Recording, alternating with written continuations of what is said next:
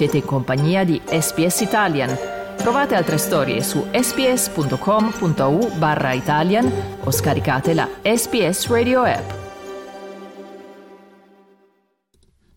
Io sono Andrea Pagani, voi siete all'ascolto di un podcast in italiano di SBS parliamo di Stati Uniti, di politica americana a livello internazionale, ma anche per quanto riguarda la politica interna, partendo, come spesso succede, non dal presidente in carica Joe Biden, ma da Donald Trump. Perché? Perché una sentenza storica della Corte Suprema del Colorado nei giorni scorsi ha interdetto il tycoon dalle primarie repubblicane di quello Stato per aver istigato l'assalto al congresso del 6 gennaio 2021, un verdetto raggiunto con una maggioranza veramente risicata, 4 a 3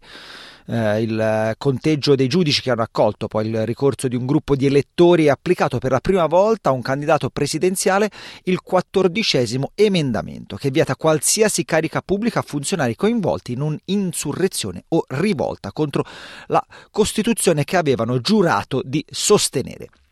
partendo dalle vicende legali e che comunque si intrecciano con quelle della politica statunitense, siamo in collegamento con il giornalista Giampiero Gramaglia, esperto di Stati Uniti, di politica degli Stati Uniti e di storia degli Stati Uniti. Partiamo Giampiero appunto dall'analisi dei fatti, cos'è successo in Colorado e quali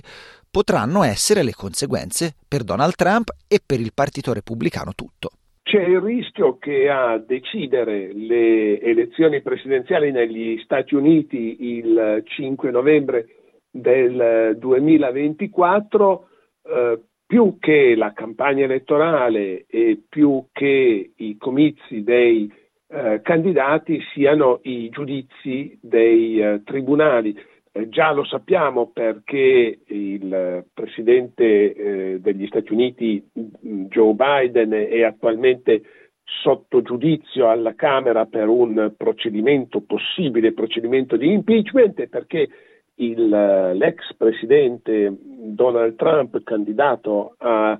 uh, succedere o a battagliare con Biden per le elezioni 2024 eh, è sotto processo in cinque diversi eh, procedimenti giudiziari federali, statali e locali. Però la sorpresa l'ha creata la Corte Suprema del Colorado che dopo aver eh, respinto, dopo che i giudici del Colorado avevano respinto in, nelle istanze inferiori il uh, ricorso presentato da una organizzazione non governativa per il rispetto delle regole in politica, hanno escluso Donald Trump dalle primarie repubblicane per la Casa Bianca nello stato del Colorado per il ruolo avuto nell'insurrezione del 6 gennaio 2021, quando eh, gli ascoltatori lo ricorderanno, migliaia di facinorosi sostenitori di Trump, allora presidente, e da lui sobillati diedero l'assalto al Campidoglio di Washington per spingere il Congresso riunito in plenaria a rovesciare l'esito delle elezioni presidenziali vinte da Joe Biden. Su che base la Corte, del, Corte Suprema del Colorado si è eh, pronunciata e ricordiamo che anche in altri due stati, in Minnesota e nel Michigan, sono in atto procedimenti giudiziari di questo tipo che potrebbero condurre a un'analoga conclusione,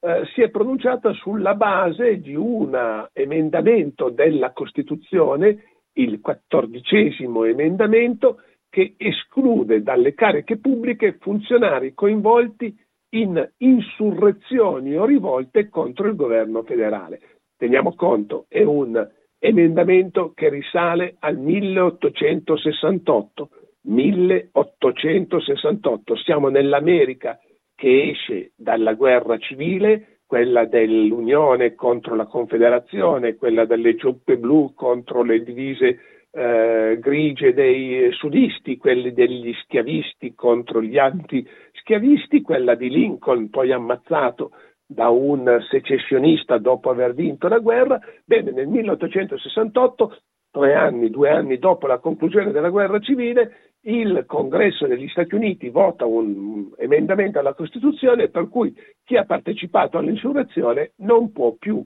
eh, ricoprire incarichi pubblici nella pubblica eh, amministrazione. Attenzione ancora, la formulazione dell'emendamento è vaga, non menziona esplicitamente la presidenza. Il, uh, Trump ha già annunciato un ricorso che sarà alla Corte Suprema degli Stati Uniti, alla Corte Suprema federale, dove sappiamo che l'orientamento politico dei giudici è tendenzialmente conservatore, ce ne sono sei di eh, tendenza conservatrice, tre di tendenza progressista, dei sei conservatori, tre li ha nominati, li ha scelti direttamente Trump nel corso del suo eh, mandato, quindi potremmo, potrebbe Trump pensare che l'orientamento della Corte Suprema gli sia favorevole, però i giudici della Corte Suprema, soprattutto quelli conservatori, hanno finora dimostrato una grande attenzione alla lettera della Costituzione. Lo hanno fatto per esempio eh, bocciando il diritto federale all'aborto perché non sta scritto nella Costituzione che è del 1776 e che certi concetti ancora non erano presenti all'attenzione dei padri fondatori. Quali sono state le reazioni del mondo politico? Ecco perché leggo uno dei principali eh, competitor di Trump all'interno del partito repubblicano, Ron DeSantis, storcere un po' il naso riguardo a tutta questa vicenda. Ecco, non, è, non sembra essere proprio contento del fatto che si sia sollevato questo polverone. Quali sono state le reazioni del mondo politico negli Stati Uniti? Allora, Ron De Santis in questo momento è scontento di tutto, soprattutto è scontento di come gli sta andando la campagna elettorale, che più a rotoli di così è difficile che gli, che gli vada. Era partito come l'antagonista dichiarato e, e, minaccioso di Trump, si ritrova a competere per il secondo posto eh, e anzi sta subendo il sorpasso per il secondo posto di eh, Nikki Haley ed è lontano le mille miglia da, da Trump. Però eh, questo che tu dici fa parte anche di questa anomalia repubblicana, sono tutti contro Trump i suoi rivali per la nomination, ma nessuno, eh, fatta eccezione per Chris Christie che è un ex governatore del New Jersey senza speranza di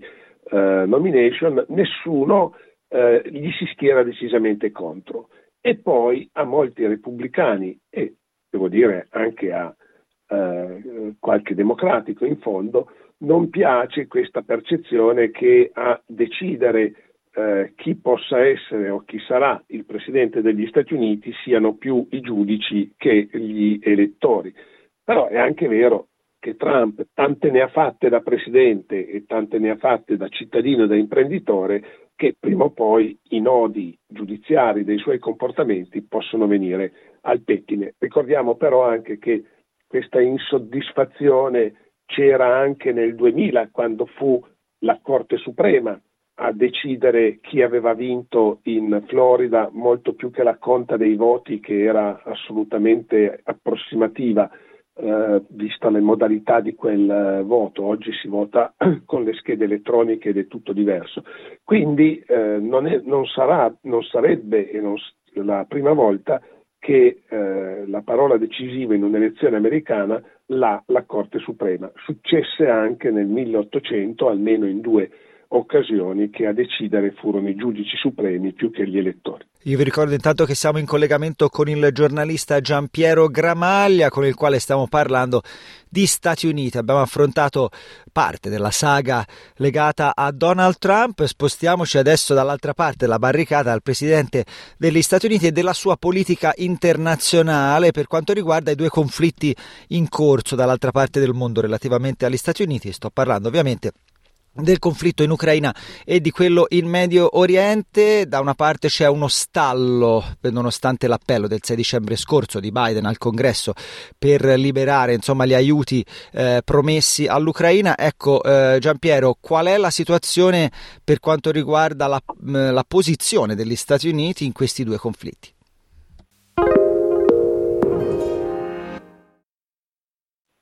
La posizione degli Stati Uniti, cioè dell'amministrazione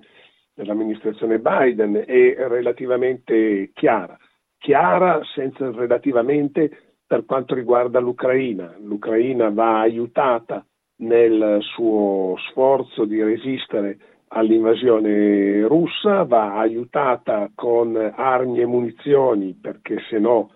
la sua resistenza sarà o sarebbe di eh, corta durata ancora e va aiutata con, ad affrontare i disagi umanitari e, e, economici di un nuovo inverno di, di guerra. Eh, questa posizione degli Stati Uniti, che resta la posizione ufficiale condivisa da uh, Nato, Unione Europea, G7, l'Occidente in, in senso lato, si scontra però con uh, le uh, riluttanze, le resistenze dei repubblicani che sono all'opposizione ma alla Camera sono maggioranza a concedere gli aiuti uh, richiesti da Trump per l'Ucraina se non ottengono qualcosa in cambio e qualcosa in cambio lo vediamo fra un istante. Invece sul fronte del, di Israele eh, la, la, politica è abbastanza concorde su questa posizione che ha del contraddittorio mh, dell'amministrazione, cioè sostegno indefettibile, sostegno che non può venire meno, sostegno garantito a Israele, ma nel contempo pressioni su Israele perché abbia un comportamento più rispettoso dei diritti umani e soprattutto delle vite dei eh, civili i, nella striscia di, di Gaza. Eh, vediamo, vedremo fra qualche ora eh, se eh, questa contraddizione nella posizione degli Stati Uniti, cioè da una parte il sostegno non in discussione a Israele, dall'altra i consigli le pressioni su Israele perché si comporti in modo diverso, ma non, finora non ascoltate, vediamo se un voto del Consiglio di sicurezza delle Nazioni Unite che è imminente su un'ipotesi di sospensione delle ostilità, se c'è un voto del Consiglio di sicurezza è vincolante, quindi teoricamente, ma speriamo anche praticamente, Israele vi si deve eh, adeguare, Beh, vediamo se questo voto veramente si, eh, si, avrà. Ricordiamo che la scorsa settimana una mozione per molti versi analoga era stata bloccata col veto dagli Stati Uniti. Eh, sul fronte degli aiuti quindi a eh, Israele non c'è tensione politica, ma c'è invece una certa tensione nell'opinione pubblica, perché l'opinione pubblica americana, forse per la prima volta, eh, non è schierata con la stessa fermezza e con la stessa eh, solidità dalla parte di Israele, ma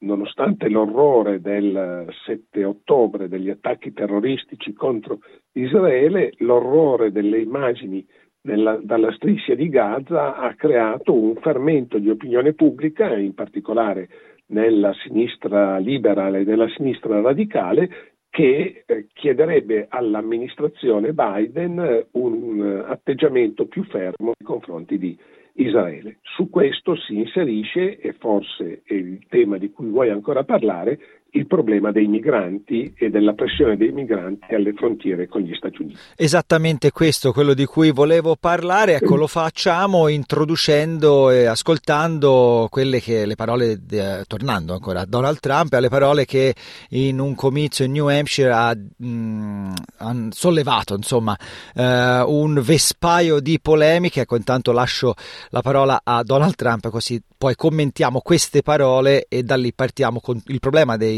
eh, migranti negli Stati Uniti. We got a lot of work to do. You know, when they let I think the real number is 15, 16 million people into our country. When they do that, we got a lot of work to do. They're poisoning the blood of our country. That's what they've done. They poison mental institutions and prisons all over the world, not just in South America, not just the three or four countries that we think about, but all over the world. They're coming into our country from Africa, from Asia, all over the world. They're pouring into our country. Nobody's even looking at them. They just come in. Uh, the crime is going to be tremendous. Joe Biden is a threat to democracy. He's a threat.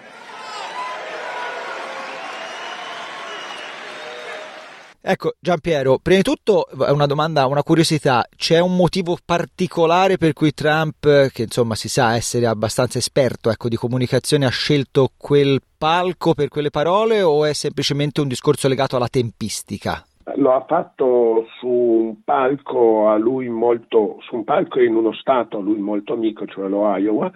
eh, che tra l'altro è uno degli stati più bianchi del, dell'Unione, direi quasi scandinavo eh, tedesco e scandinavo nella sua eh, Costituzione, cioè nel, nella, nella, natura dei migranti che lo abitano, perché gli americani sono tutti migranti, poi questo è un problema, e il, il, il buon Trump non è neanche un migrante di lunga data, suo nonno è stato il migrante arrivato dalla Germania in America, quindi lui è soltanto alla terza generazione di Trump eh, americani, anzi la seconda che nasce eh, americana. Infatti, Quindi, fra tutti, eh, scusa se ti interrompo, infatti, fra tutti i continenti che ha nominato non c'era l'Europa, forse non era un caso. Non c'era l'Europa. Certo, perché questo avrebbe toccato lui e buona parte del suo, del suo pubblico di riferimento in quell'occasione. Eh, Trump eh, quindi ha scelto uno Stato, tra l'altro quello dove si vota per primo, il 15 gennaio, e dove lui dovrebbe vincere a mani basse la competizione per la nomination eh, repubblicana. Eh, però è in una fase molto virulenta di espressioni, ha, ha usato questa espressione di, di, dire, di, di, guastare il sangue dell'America per eh, i migranti, si è paragonato ad Al Capone che potrebbe non sembrare proprio un riferimento molto uh, onorifico, anzi lui si è paragonato al grande Al Capone che è stato incriminato meno di lui dalla giustizia americana che ovviamente è corrotta, dice Trump. Eh, ieri si è paragonato a Lincoln per eh, i motivi opposti, dice l'unico presidente eh, l'unico candidato cui venne rifiutato di, il nome sulle, sulle, liste, quello che il Colorado ha deciso per lui, era Lincoln quando volle presentarsi per la presidenza negli stati schiavisti, ma quella era in guerra, c'era la secessione, era un'altra, un'altra faccenda forse, ma insomma non ha molta importanza. E sempre nello stesso discorso, tra paragonarsi Al Capone e paragonarsi a Lincoln, ha invece rifiutato il parallelo suggerito proprio della, dalla sua frase sul, sul sangue dei, eh, degli americani avvelenato dai, eh, dai, dai, migranti, ha rifiutato il paragone con Adolf Hitler, mai letto Mein Kampf, ha detto. Del resto ehm, i, i, libri letti da Donald Trump non devono essere molti, quindi tutto sommato si ricorda quelli che, che, ha letto. Quindi è una fase molto virulenta del, del, candidato Donald Trump, forse perché si avvicina alla stagione delle primarie,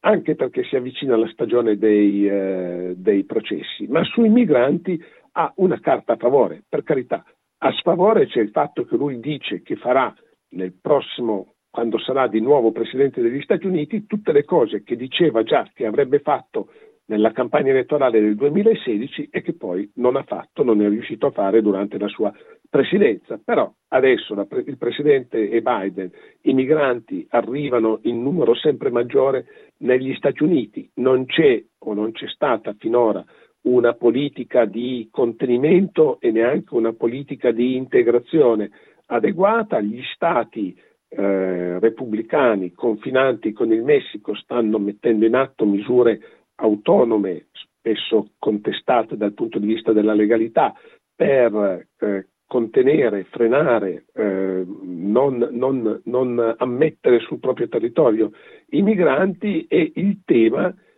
eh, sta dominando o comunque sta occupando gran parte della campagna elettorale e i repubblicani